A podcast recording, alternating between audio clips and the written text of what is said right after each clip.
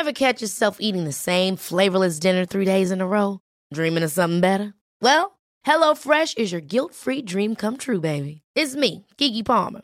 Let's wake up those taste buds with hot, juicy pecan crusted chicken or garlic butter shrimp scampi. Mm. Hello Fresh. Stop dreaming of all the delicious possibilities and dig in at HelloFresh.com. Let's get this dinner party started. Hiring for your small business? If you're not looking for professionals on LinkedIn, you're looking in the wrong place. That's like looking for your car keys in a fish tank.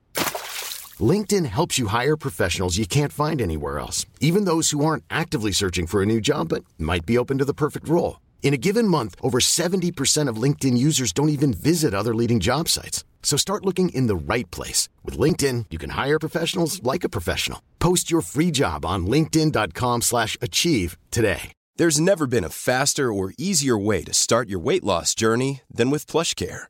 PlushCare accepts most insurance plans and gives you online access to board-certified physicians who can prescribe FDA-approved weight loss medications like Wegovy and Zepbound for those who qualify. Take charge of your health and speak with a board-certified physician about a weight loss plan that's right for you. Get started today at plushcare.com slash weight loss. That's plushcare.com slash weight loss. plushcare.com slash weight loss.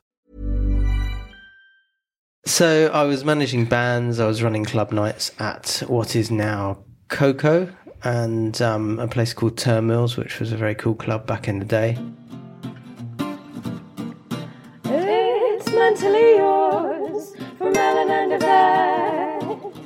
A focus on your mental health, you surely won't regret. It's mentally, mentally, mentally, mentally, mentally yours. Mentally yours. Mentally yours. Will, thanks very much for coming on Mentally Yours. Can you tell me, first of all, how did you get into meditation? I was living a very rock and roll lifestyle in the music industry, and um, I was having a lot of fun, but I was burning myself out, and I had insomnia for about seven years. And I was always quite a proactive chap, so I went around looking for all sorts of solutions, went to Harley Street to do some hypnotherapy and all that sort of stuff. But none of it worked, and I'd given up, and I thought, I'm just going to have to live with this very debilitating thing.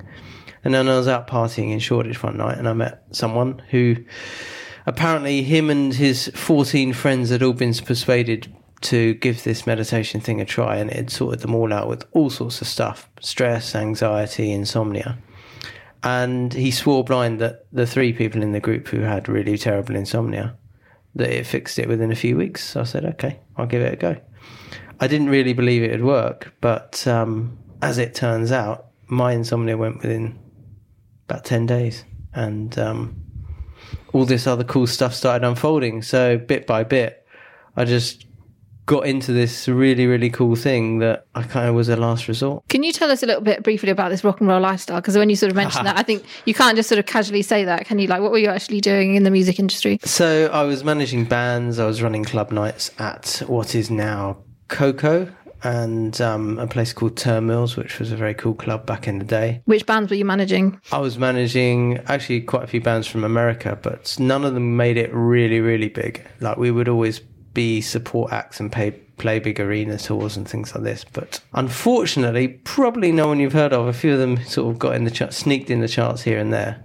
Um, which is probably a good thing because if we'd got all that big success, then I wouldn't have got into the meditation and be doing this now. So I'm very, very grateful for that.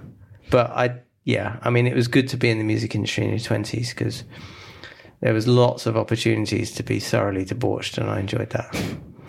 Um, in terms of your insomnia, because Yes. I'm sure quite a lot of people sort of suffer from that. What sort of insomnia was it? Were you just not sleeping at all during the night, or was it kind of sleeping and waking, or were you just maybe getting a few hours? How did it affect you? It was usually a case of taking me probably an hour to an hour and a half to initiate sleep. Then I'd be awake, uh, asleep for maybe two or three hours, and then I'd wake up. So I'd wake up around two. I would be there awake until at least five. Somewhere between five and five thirty, I might crash out for an hour and a half, and then I'd be up at seven. and I just felt ruined every day. And sometimes I wouldn't get that last hour and a half. Day after day, night after night, that just became a real problem. And then, then of course, you get the unfortunate situation of being anxious about going to sleep and whether you're going to get a good night's sleep. And obviously, if you've got something important the next day, you just you might not even get more than one hour sleep. And I was using Red Bull then just to try and get me through each and every day. And if mm. I didn't have my Red Bull and my chocolate bars, I was I was just completely dysfunctional. Yeah, and then of course that would have been your system, like say, and probably damaging your sleep continually. So that's Well, quite. It becomes self reinforcing, doesn't it? Yeah. And then, of course, you know, in order to feel good on those nights out, when I, because I'd be, you know, in clubs watching bands most nights of the week. So then I'd get quite heavy on the sauce to kind of feel good and have fun. But alcohol's also not very good for sleep either. So it became a very self destructive cycle. And obviously, when you're feeling rubbish, you don't eat very well. But of course, if you keep eating poorly, then we now know that that affects your gut bacteria and that also affects your sleep. So it's um, a bit of a vicious cycle. And I was very lucky that the meditation broke that cycle and put me in a virtuous loop very quickly. So, how did you get into sort of a particular kind of meditation? Did you go to a therapist or did you read about it? How did you find no, it? so I got told about these people who were in London at the time, and uh, so I thought, well, I'll go and see them because I remember when I'd been trying to problem solve a few years earlier. I'd gone to some place in Berkshire and it was a big old manor house and there were all of these people in saffron robes and shaved heads and they were all in silence and it felt so not me at all. So I went along and kind of checked it out with a view to I'll give it a go, but I was a bit on the sort of back foot, very skeptical. But I remember even after the first meditation, I remember walking out there thinking, wow, that was that was amazing. I usually pay quite a lot of money on a Friday night for that kind of experience and um, but I'm feeling really calm and really pure.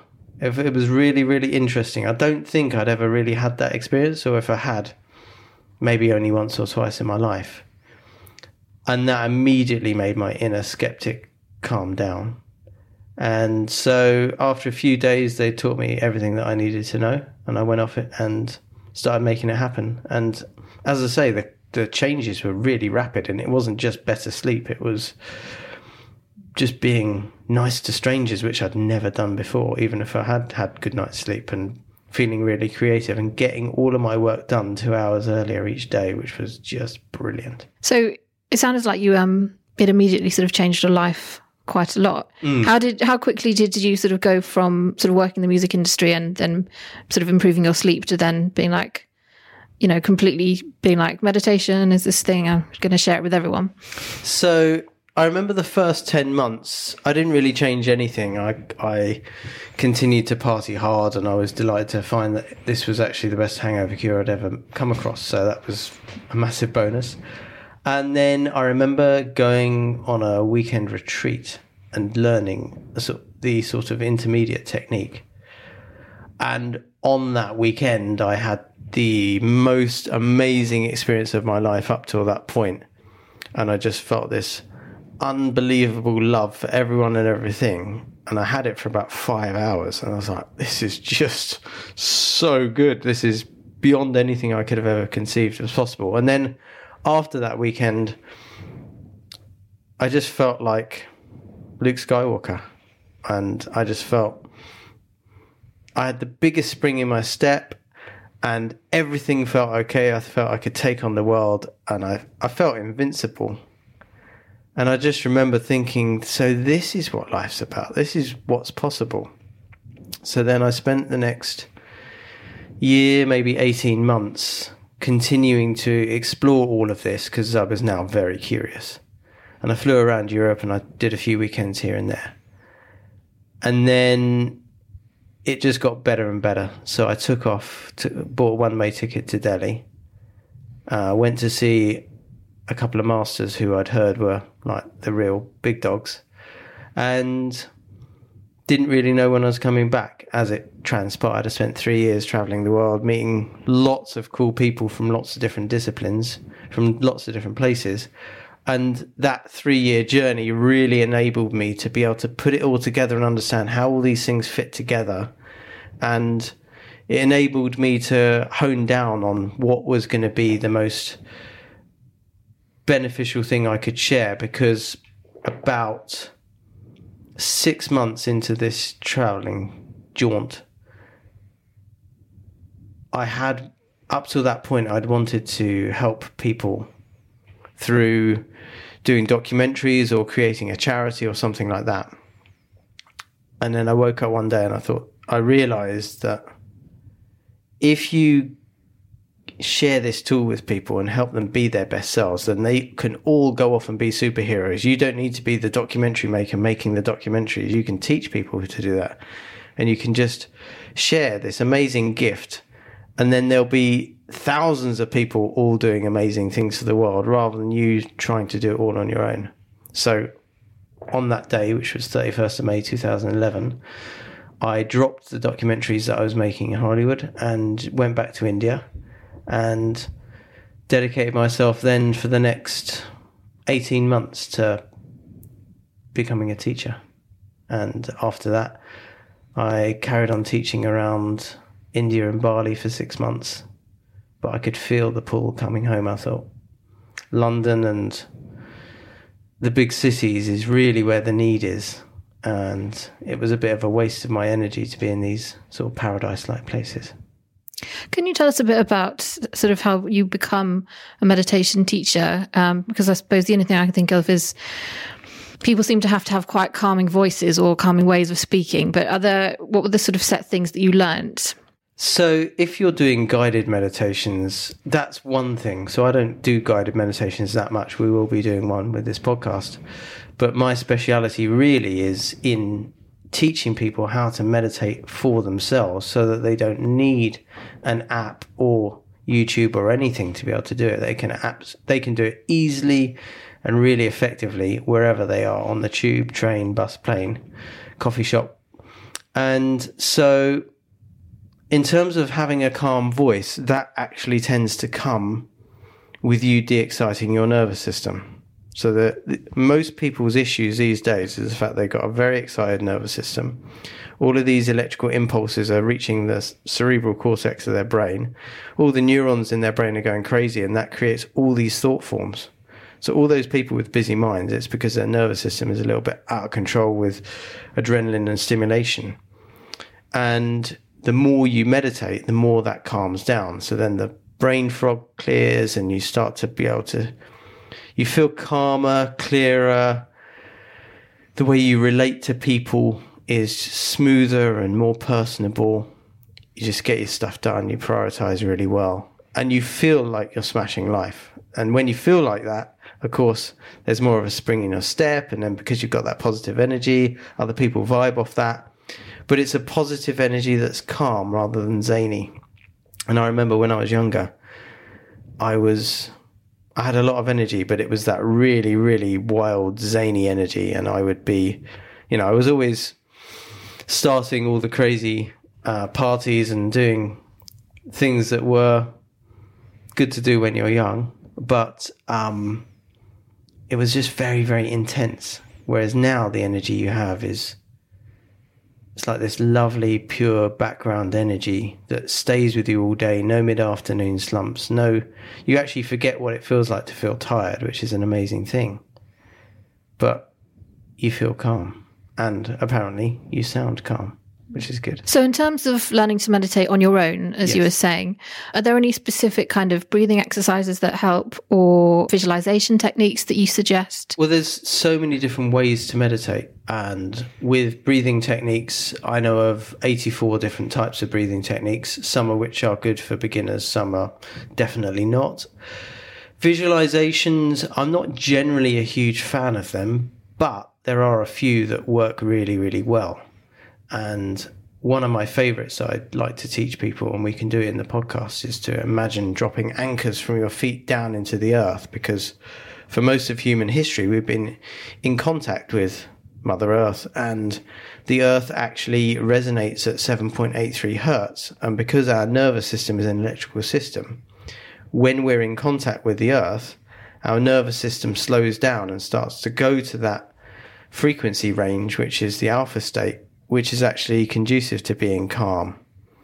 And because we're now all in our rubber shoes and in all the tall buildings, and we don't actually spend very much time in contact with the earth, it leaves us much more prone to being in that high beta frequency where the mind is just whirring and whirring and we're not very grounded.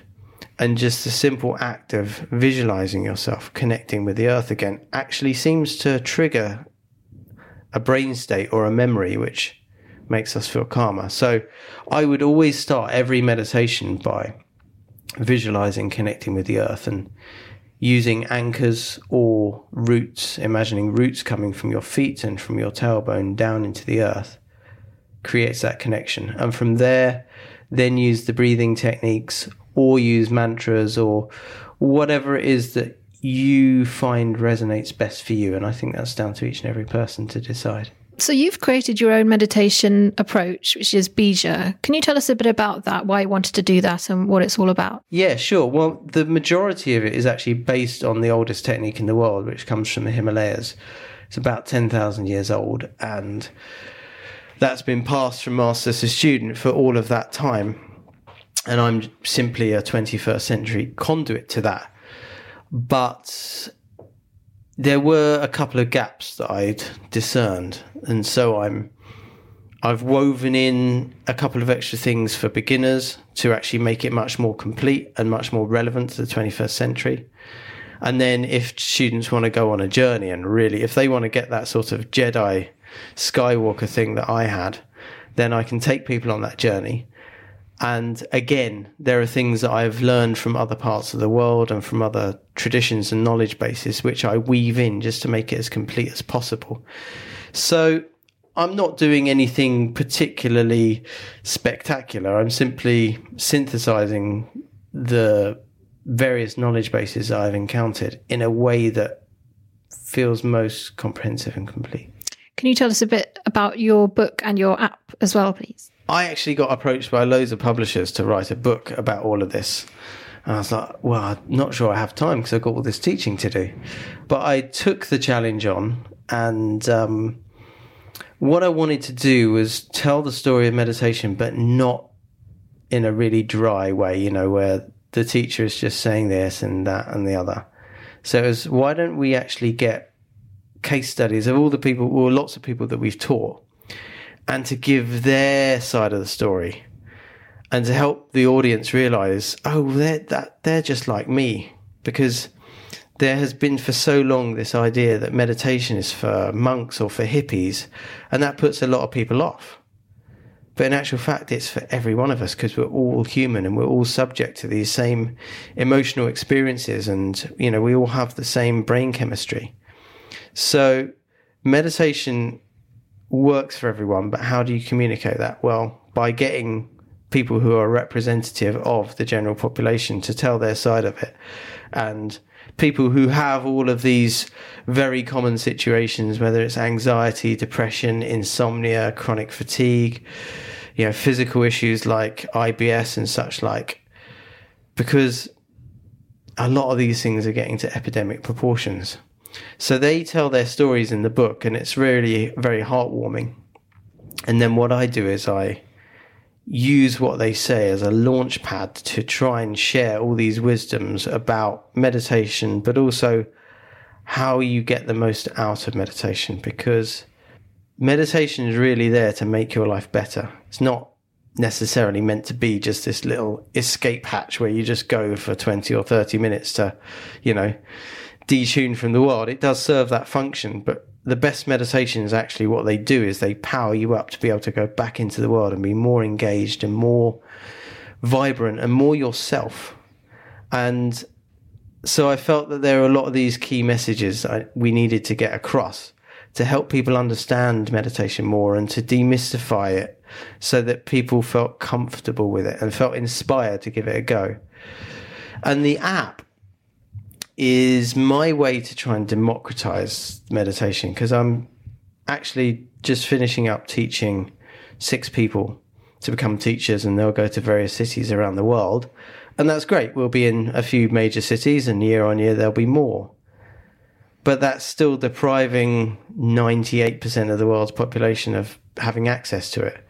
But the challenge is trying to get quality teaching across via an app or via any digital platform because you you don't have that one-to-one interaction.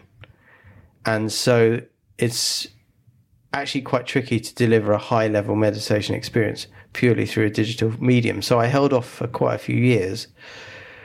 And then eventually I started to work out how it could be done. And I also felt that a lot of the apps that are out there, they're trying to make you dependent on the phone. You know, you got to keep tuning in every day into your phone, which I felt was a bit paradoxical. So, whilst we have all those guided meditations on the app, really what it's there to do is to help you become self sufficient so you don't need the app anymore. If you want to use it as a support aid and you know you want the gamification and you want that extra content to give you wisdom outside of the meditation, it serves all those functions. But I want you to be able to actually go and do it by yourself wherever you are without being dependent on anyone or anything, just you, and then you're empowered. So I guess the book is there to help inform and inspire, and the app is actually there to help empower you to be able to be your best self without needing anyone's help within a few weeks. The book is called Effortless Mind. Is that right? And that's out now. And the app is that out yet, or is it out soon? It's called Beeja. Yes, Beeja Meditation app. It is out. It came out about 10 days ago, actually. So Oh, great. Congrats. So they're you. both out now. Thanks very much for coming in to chat about that. Is there anything you'd like to add? all I'd really say is if anyone listening is wondering whether meditation is really for them or if they've tried it and they found it to be quite difficult, which is a lot of people's experience, don't worry. Honestly, meditation can be really easy and it can be more effective than you could possibly imagine. And so the reward of finding a practice that works for you is so unbelievably high and it will change your life. So if in doubt, give it a go.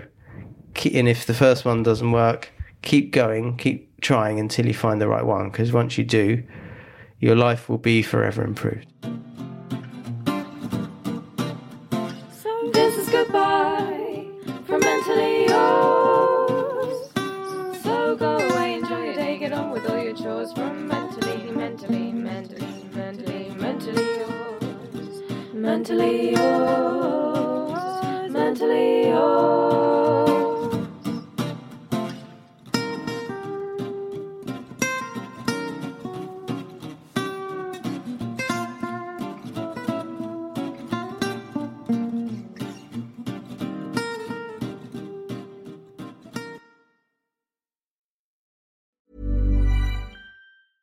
Hi, I'm Daniel, founder of Pretty Litter. Did you know cats tend to hide symptoms of sickness and pain? I learned this the hard way after losing my cat, Gingy. So I created Pretty Litter, a health monitoring litter that helps detect early signs of illness by changing colors, saving you money and potentially your cat's life. Pretty Litter is veterinarian developed, and it's the easiest way to keep tabs on your fur baby's health right at home. Go to prettylitter.com and use code ACAST for 20% off your first order and a free cat toy. Terms and conditions apply. See site for details. Hold up. What was that? Boring. No flavor. That was as bad as those leftovers you ate all week. Keke Palmer here, and it's time to say hello to something fresh and guilt-free. Hello Fresh. Jazz up dinner with pecan-crusted chicken or garlic butter shrimp scampi. Now that's music to my mouth. Hello Fresh. Let's get this dinner party started. Discover all the delicious possibilities at hellofresh.com.